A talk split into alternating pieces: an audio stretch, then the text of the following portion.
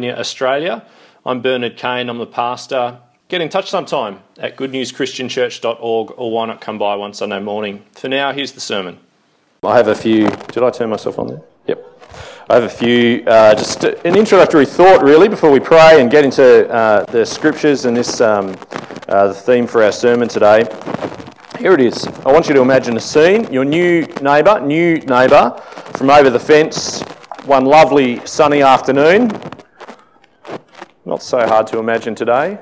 Oh, sort of. A bit harder yesterday. Easy to imagine the day before, though, right? What a spectacular day.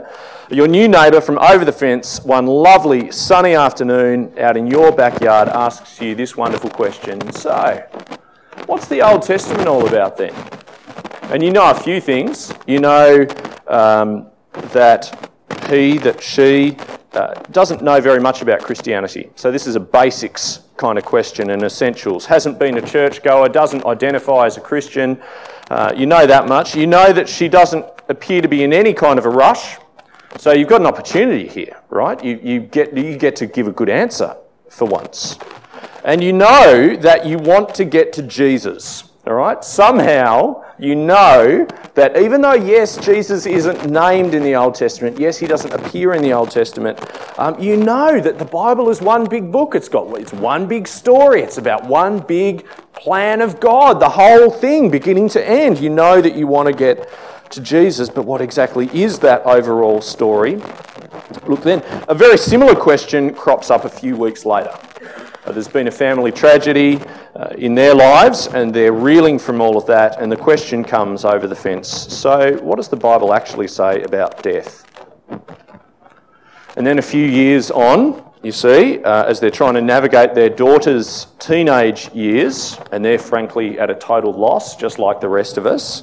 Uh, that, what about sex? What does the Bible say about sex and life and, and all of it? Does it have any ideas? Then your neighbour has some good years. Uh, praise the Lord. Successful years. They renovate the kitchen, they add on that extension, they seem to have bought a rather nice new car in the driveway. They're, they look like they're doing pretty well. So, what, is the, what does the Bible have to say about the finer things in life? Or loneliness at a different season? Or politics, depending on what's in the news? Or idols, idolatry. You know, they take that trip to Thailand, that family trip to Thailand, or, or the, the son takes up yoga or whatever. What does the Bible say about idolatry? Or the, the environment. You know, they're trying to fight the war on waste. What does the Bible say about the environment?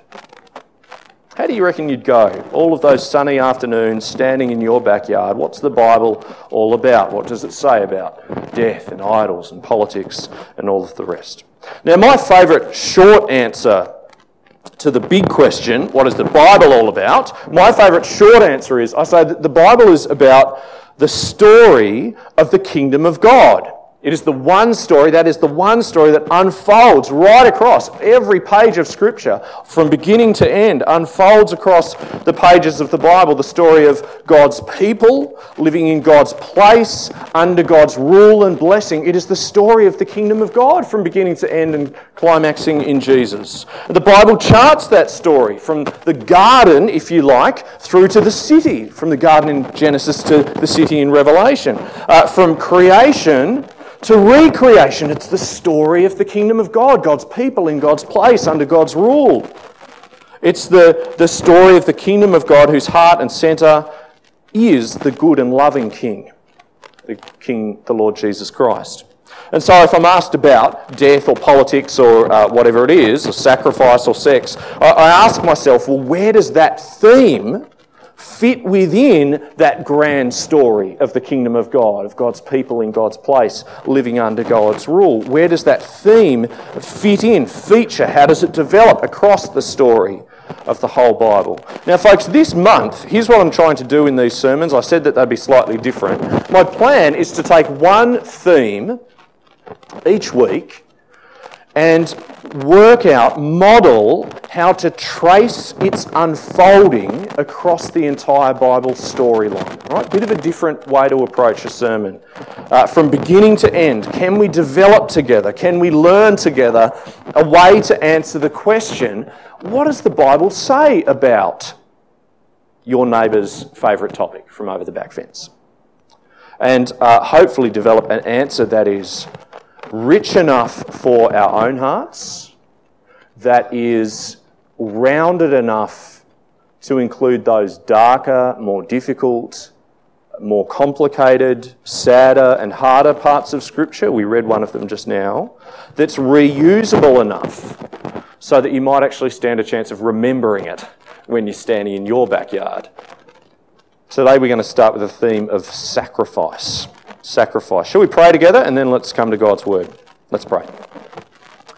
Father God in heaven, in your mercy to us um, uh, personally, you've led us to an encounter with Jesus in the gospel that has turned our lives around. And we know, O oh God, that Christ is the Saviour of all people. He is the only name by which we or our neighbour or our best friend or our spouse or our children, He's the only name by which we must be saved. And we know that Jesus is the heart of your saving plan and the very heart of the Bible. But Father, we confess that many of us, much of the time, we do find the scriptures challenging, uh, cumbersome, even difficult to navigate and figure out. Added to that, we confess that none of us has the love, that ardent love for your word, that passion to meditate on our God's word. None of us has the love for your word that we should have, even though it's the word of our devoted Heavenly Father, our Lord and our God. Oh God, this morning, would you please firm up our grasp on the totality, the wholeness of your word, and enrich our souls in the process together. In Jesus' name we ask it. Amen. Uh, so, by the way, if that whole uh, kingdom of God, God's people in God's, uh, in God's place, under God's rule, is new to you, if that's news to you, can I recommend a couple of books to you? I've only got one sitting here. Uh, this one's Vaughan Roberts' God's Big Picture. Uh, it's great. This is my copy. You're welcome to borrow it. Uh, the other one I'd recommend is Graham Goldsworthy's According to Plan. According to Plan, just helping us get a handle on the whole of Scripture, the big picture of Scripture. Um, Today I've got eight points. Here we go. Whew, strap in. Eight points. Our theme is sacrifice. Um, so let's begin here.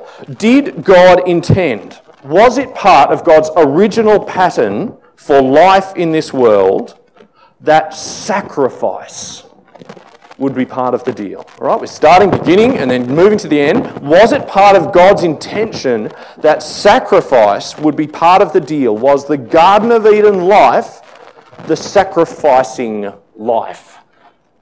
Is our earthly life supposed to be the sacrificial life? And to that, I think we have to say the pattern for human life in the very beginning, right back at the very start, well, no, we didn't. It wasn't intended that we make sacrifices and blood and animals and all of that kind of altars and all of that kind of thing. And yet, yes, garden life, original life, untainted human existence did have an element of, how would you put it, the unselfish about it. It certainly wasn't a self serving life. In that sense, it was a self giving, can you say, self sacrificial life in that sense. Uh, come with me, please, if you're following along on your lap, Genesis chapter 1, but it will come up on the screen as well. Genesis chapter 1 and verse 28, where we read, God blessed them, that is the man and the woman and said to them, Be fruitful and increase in number, fill the earth and subdue it, rule over the fish of the sea and the birds of the air, and over every living creature that moves on the ground. And perhaps you're thinking that doesn't sound very self sacrificing. It sounds like the birds and the uh, you know, fish and everything might have to do a bit of sacrifice. No, but far from a self serving rule over, far from a self absorbed fill the earth and subdue it. No, no, it wasn't self absorbed and self serving. What was the pattern for their ruling and working and increasing? If you look down a little further to chapter 2 and verse 15, we read, The Lord God took the man and put him in the Garden of Eden to what? To work it and take care of it. There's the pattern. And the Lord God commanded the man, You're free to eat from any tree in the garden, but you must not eat from the tree of the knowledge of good and evil, for when you eat of it, you will surely die. Care, and give. That was the pattern, just as God cared for and gave to his man and woman in the garden in the beginning. But know this death will come the moment that you turn from self giving and caring to self serving and seeking, self ruling. You live in my kingdom, Adam and Eve. Point two no longer the pattern of the kingdom, it didn't go so well, did it? But now the perished kingdom. And by the way, all of these P's, as there's eight of them, uh, come from this book. Very helpful. The, this is the God's Big Picture, Vaughan Roberts book. Um, if you'd like to chase it down afterwards and remember all of the P words. So, what comes after the pattern of self-giving life that we see in the Garden of Eden? It perishes. Now, some of the more creative, uh, can I say, interpreters, I guess, of our Bibles uh, wonder if the very first sacrifice actually in the pages of Scripture might be the one recorded in chapter 3, verse 21 of Genesis. Maybe that is the first sacrifice that we read in the Bible. Um, so, after the man and the woman, what do they do? They make their terrible rejection of God a reality and they turn to serve themselves and rule themselves. God confronts them, doesn't he, in curse and in judgment there in the garden as he's walking in the cool of the day. The pattern begins to come apart at the seams and what is the very next thing? Is it a sacrifice of sorts? Genesis chapter 3, verse 21. We read this The Lord God made garments of skin for Adam and his wife and clothed them. He's in the process of expelling them from the Garden of Eden, you see. And we're used to reading those verses, that verse in particular, that action of God. We see it, don't we? We see it as an act of grace. Look at God, even towards sinners who have just turned their back on Him. Look at Him reaching out to them in kindness and yet clothing them, reaching them in their sin and shame and caring for them, this grace towards sinners. But do you see how it might also plug into a theme of sacrifice? Where did God get the skins? Do you see? What a terrible thought that Adam and Eve stand by as God clothes them in death. A life is sacrificed perhaps before their very eyes. I don't know, the text doesn't say. For sinners who have turned their back on God, on the ways that He had called them to, and now they learn the cost of their ways, the cost of their God continuing to care for them now, is that the first sacrifice in the Bible? I'm not sure about that interpretation. It, maybe it's a little too imaginative, you know. Maybe some, sometimes, you know, Bible commentators they get a little bit too creative.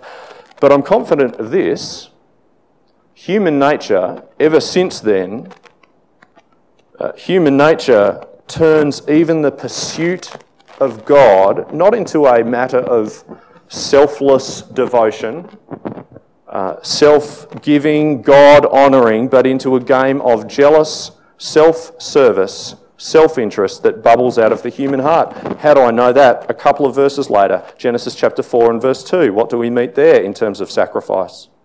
Now, Abel kept flocks. I mean, halfway through verse 2 of Genesis chapter 4. Now, Abel kept flocks and Cain worked the soil. That's the sons of Adam and Eve.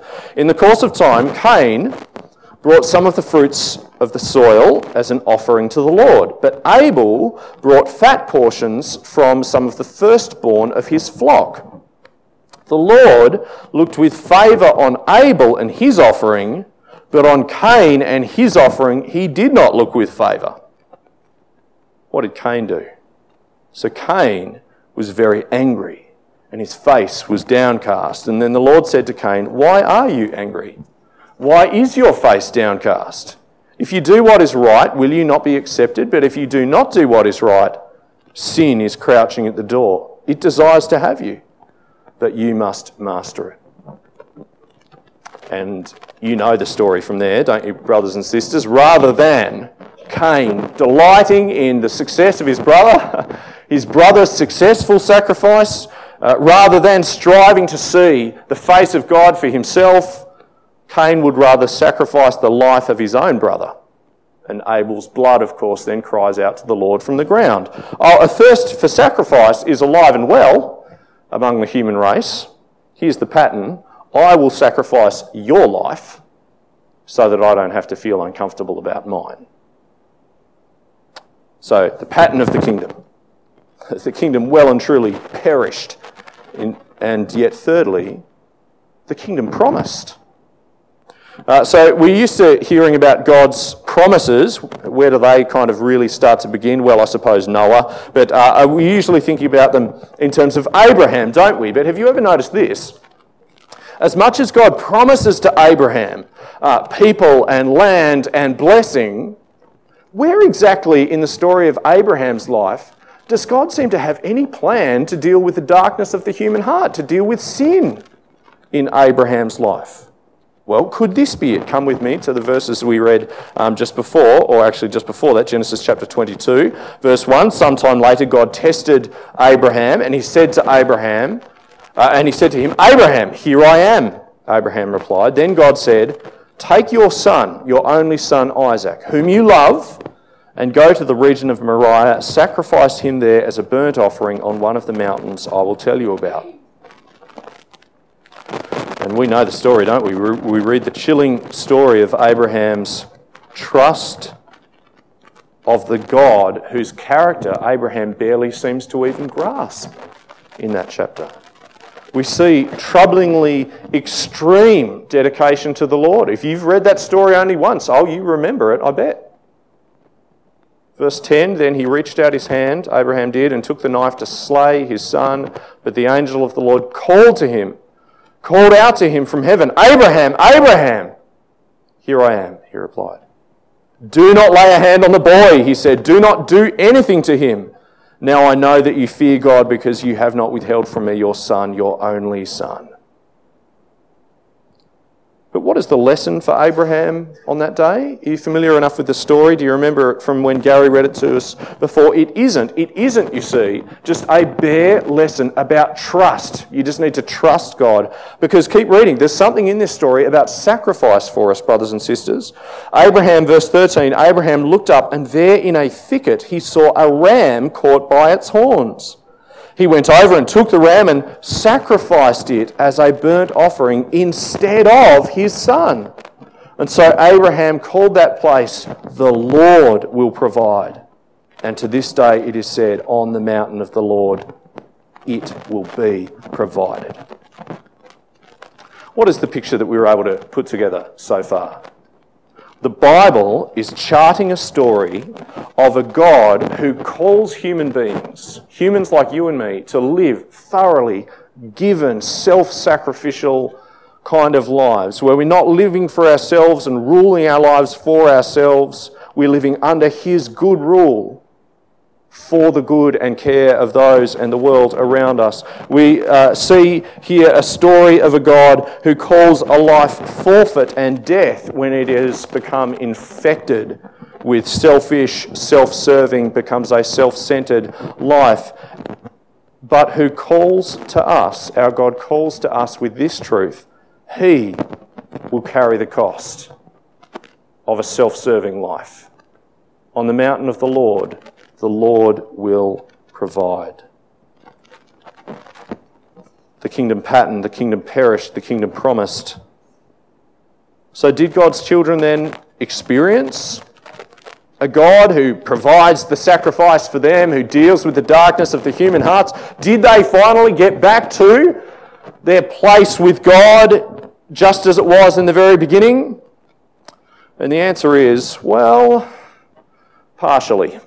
But you have to squint a little bit as the story of the Bible goes on. So if we come across to, say, Exodus chapter 12, we see some more of the theme there. Exodus chapter 12 and verse 1, where we read, The Lord said to Moses and Aaron in Egypt, Tell the whole community of Israel that on the tenth day of this month, each man is to take a lamb for his family, one for each household, down at verse 6 take care of uh, those lambs until the 14th day of the month when all of the people of the community of Israel must slaughter them at twilight.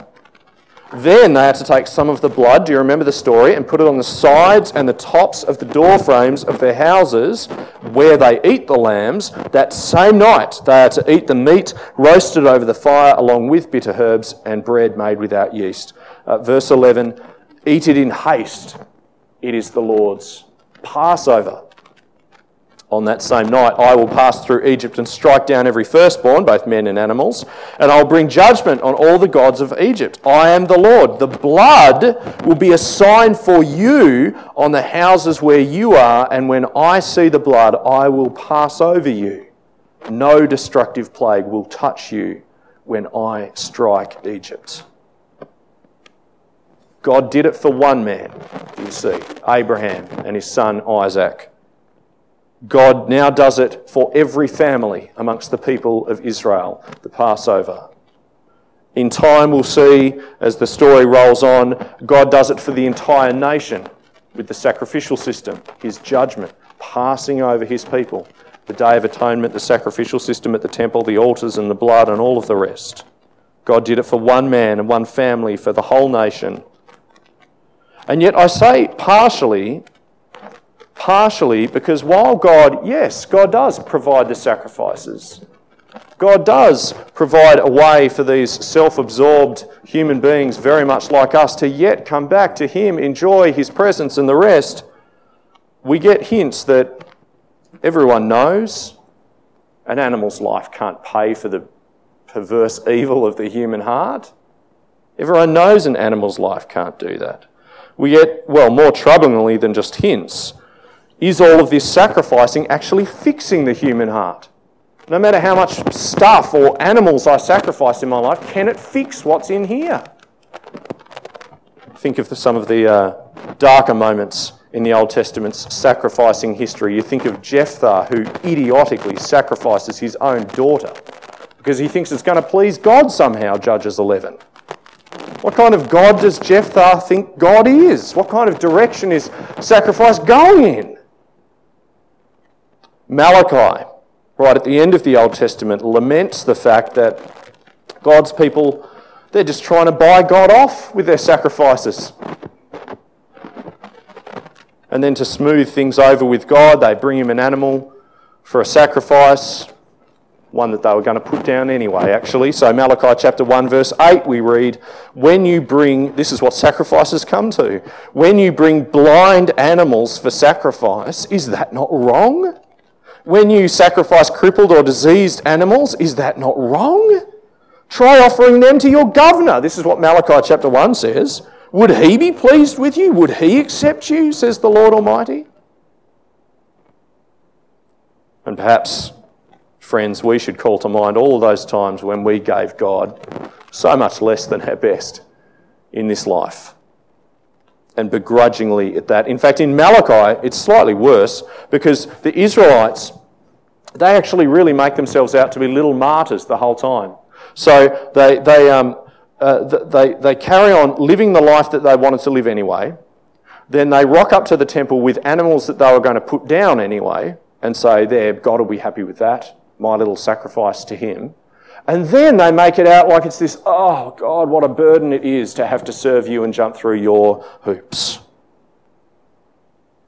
We have to give you all of these precious animals to make you happy. You see, the, the, impression I get across the, the story of sacrifice in the Old Testament is that, sure, in our modern world, times may have changed, habits may have changed, rituals and rites may have changed, but the human heart, has it really changed? When God calls for our hearts, hearts of generous and selfless love, and He finds us making ourselves little martyrs out of the meagre offerings that we give our God in our lives. Hosea 6, verse 6 captures it well, where God is speaking. He says, For I desire mercy, not sacrifice, an acknowledgement of God rather than burnt offerings. So, the pattern of the kingdom well and truly perished, yet still promised the Lord will provide. But we only ever see a partial fulfillment of it across the pages of uh, the Old Testament. Please turn with me, would you please, to Isaiah 53. Isaiah 53, because it is precisely as the cracks are starting to open up in this partial fulfillment of, of uh, the hopes of the people of God. It is just as the cracks are opening up and just as the, the dream of God being with his people is really starting to come apart, does God then tone his promises, promises down? Does God just get a little bit more realistic about what he can ever expect to bring to this wayward world that he's made? If anything, God ramps it up in glorious promise. So the uh, pattern of the kingdom now perished, yet promised, but only partially seen, and yet at the very same time, the prophesied kingdom, Isaiah 53, in words that you know very well, I'm sure. Um, so the Lord's servant. Um, who was yet to come, but it speaks of him in the past tense. The Lord's servant, Isaiah 53, uh, verse 5. But he was pierced. He was pierced, this servant character he was pierced for our transgressions. He was crushed for our iniquities. The punishment that brought us peace was upon him, and by his wounds we are healed. We all, like sheep, have gone astray. Each of us has turned to his own way, and the Lord has laid on him the iniquity of us all. Come down to verse 10 with me. Yet it was the Lord's will to crush him and cause him to suffer. And though the Lord makes his life as a guilt offering, he will see his offspring and prolong his days, and the will of the Lord will prosper in his hand.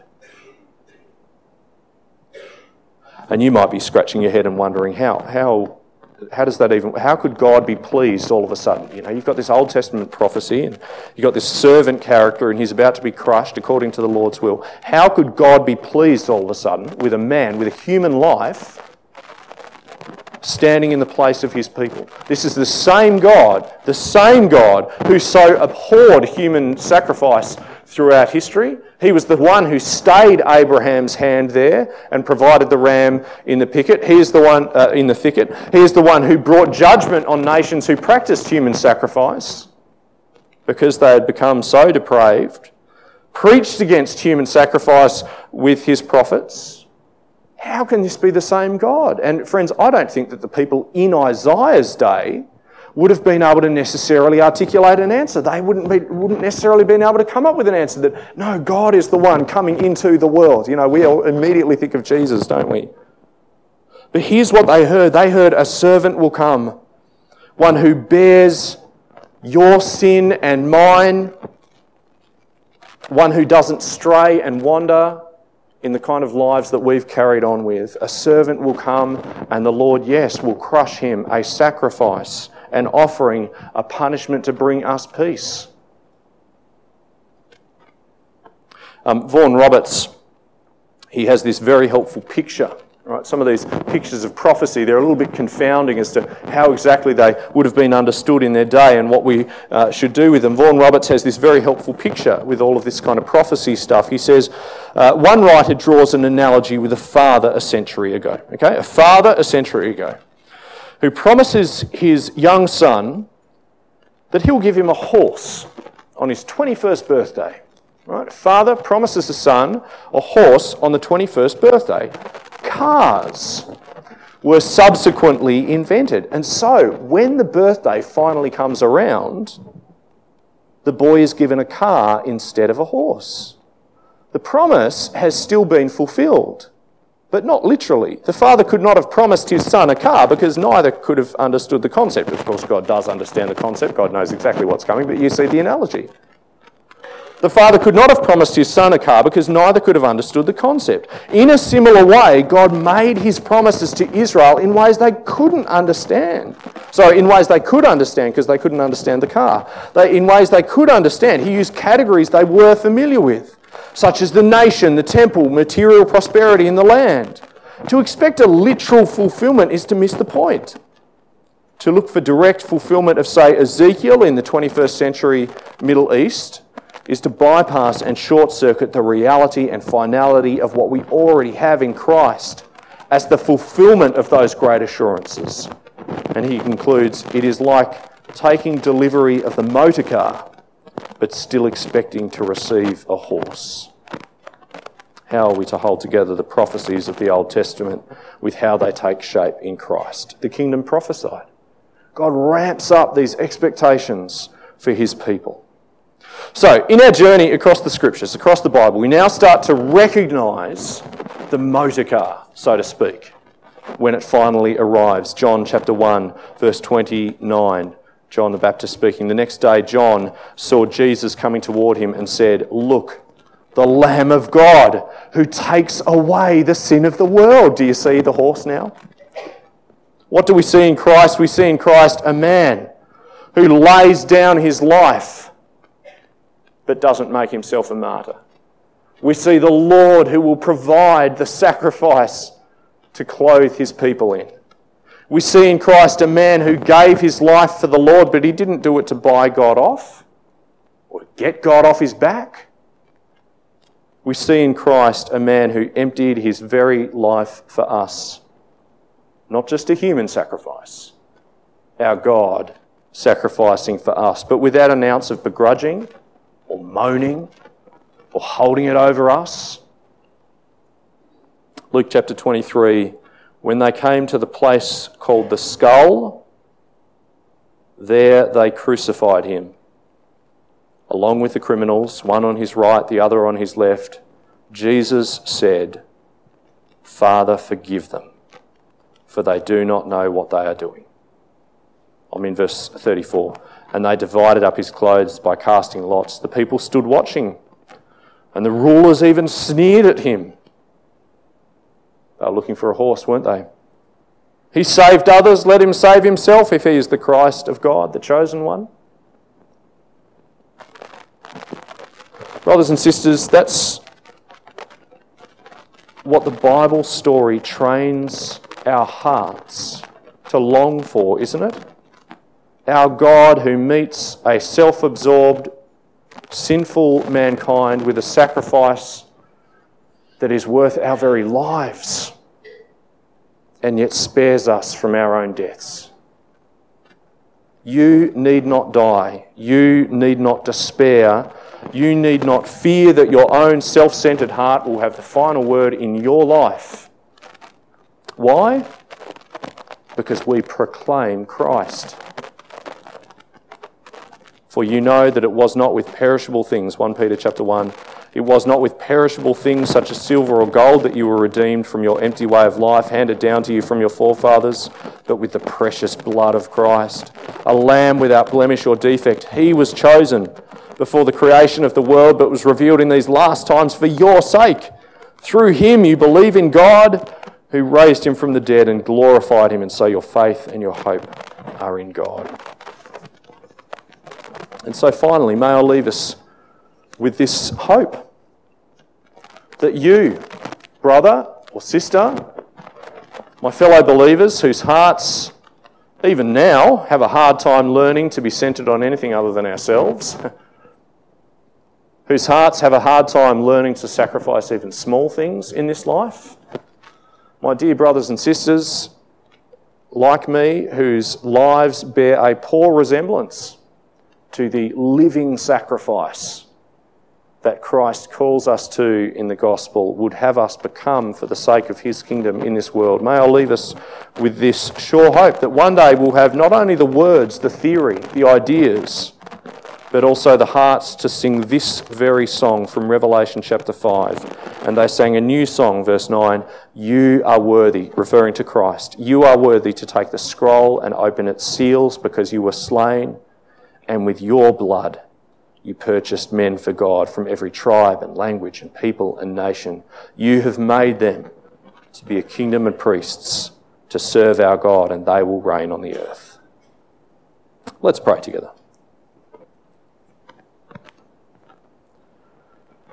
Our Father God in heaven,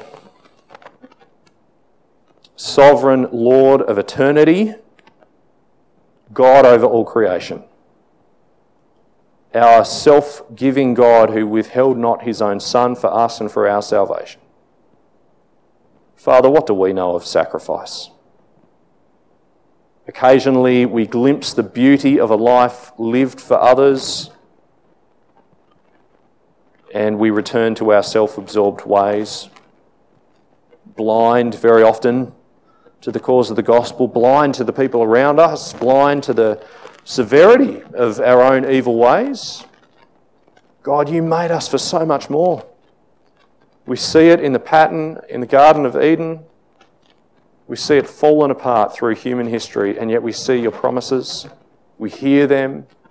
We yearn for them. We look upon your prophecies, and we see them present in Christ, proclaimed in our very ears, perfected in our hope. Would you please inspire us afresh, O God, with the kingdom present in Christ, the stories of his self sacrificial life? Would you move us, please, to proclaim him?